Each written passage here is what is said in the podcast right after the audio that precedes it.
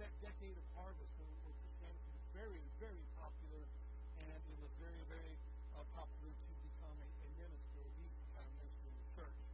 Uh, and I remember uh, when I got saved, I got saved in the year 1994. And uh, I got saved here about where, where the Mario was sitting this evening, somewhere in that time frame. We had yellow pews and kind of yellowish carpet and really good. Uh, and I got saved somewhere around there, maybe a little bit more, right here in, in the sanctuary. The sanctuary has changed uh, dramatically, to be honest with you. Um, and I got saved in the evening service. Uh, back in those days, our evening service started at 7 o'clock. The reason why is we had to services at 6. And it's my prayer that one of these days that such training will come back at 6 o'clock. Though the bad news is, is, is a lot less curriculum out there to teach. Uh, a lot of them are being debunked. A lot of them are falling away. A lot of the original authors and things like that are, are now in areas that we don't want to follow them or learn from them in that. Uh, but I remember sitting in many sermons in the evening time, and I'm not going to put my pastor under this, but Sunday nights and Wednesday nights often when we had uh, guest preachers and young pastors that were in the church preaching and teaching Sunday nights and Wednesday nights. And a lot of them would choose songs. And I, I mean, I can almost pick it on the particular preacher. Uh, going to be somewhere in the book of Psalms. And I got to where I started getting the book of Psalms because it felt like it was such a cop out for the preacher. They would bring it. They would find something that said, let all the earth praise the Lord. And they would preach a eight or nine minute sermon on the whole world praising God. And they'd get up and say, what a great sermon. I was thinking to myself, that was not a great sermon. We read what it said and stopped. Uh, some of you might know exactly what I'm talking about. And um, so I began to, to start detesting not the book of Psalms, but what someone would. I love reading the book of Psalms. I also realized that the book of Psalms are light and they're fluffy. And uh, sometimes your, your soul, your spirit craves that when, you, when you're feeding on God's Word. Uh, I like to think of God's Word as nourishment for the soul, and it is. And it's what you feed the soul. You ever heard that old saying before, you are what you eat? Well, your soul is what you feed it. Your spirit is what you feed it. If you're feeding it junk, then junk is what your spirit is going to regurgitate when it comes to it. What your spirit is going to regurgitate. If you're watching uh, things on television that are inappropriate, guess what's going to come out?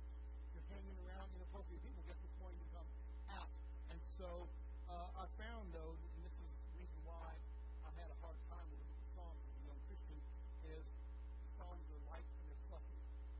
And someone would have a devotion and they would immediately pick a psalm because let me be honest with you, you could find a psalm that's only four or five verses long. Like, whoo, I read my chapter for the day. You know what I'm you know what I'm talking about. And uh, well not one nineteen of course, but people would stay away from one nineteen, wouldn't they? They would. Um, and with that being said, their soul would cry out, you know, something light, something fluffy, and not something hard to digest, hard to think on. Uh, I like to think of, like I said, the Word of God as food for our soul. So I think about things that are good for our bodies, like food. What are some of the foods that are good for us? Well, uh, if you like to think about foods that are good for us, of course, fruits and vegetables and things of that nature are very good for us. Some meats are very good for us.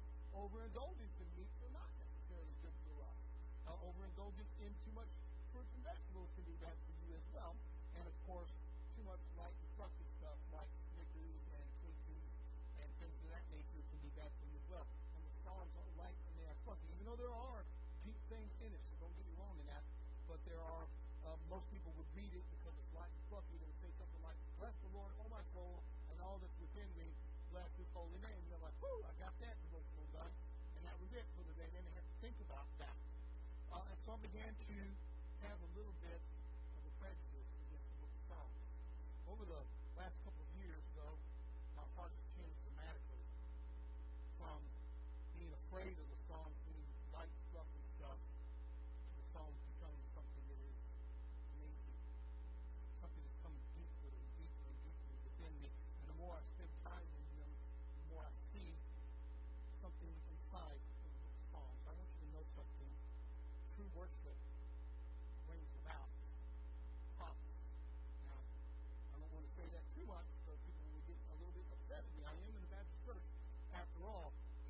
worship is the spirit of prophecy. The worship Jesus Christ is prophecy. And prophecy comes out of it. We will find different psalms are full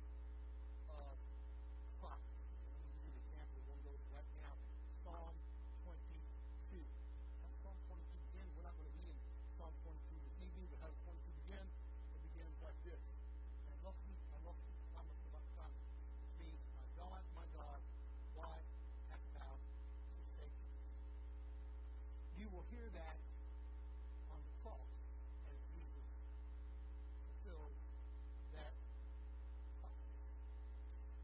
There are plenty of those inside the book of Psalms, and I want to encourage you dig them out, find them out.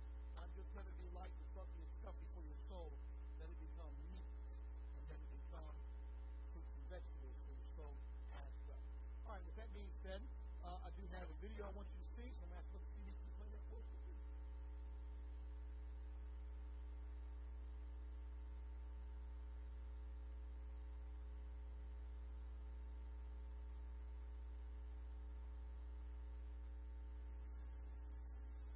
The main issue regarding swearing is that it is so subjective.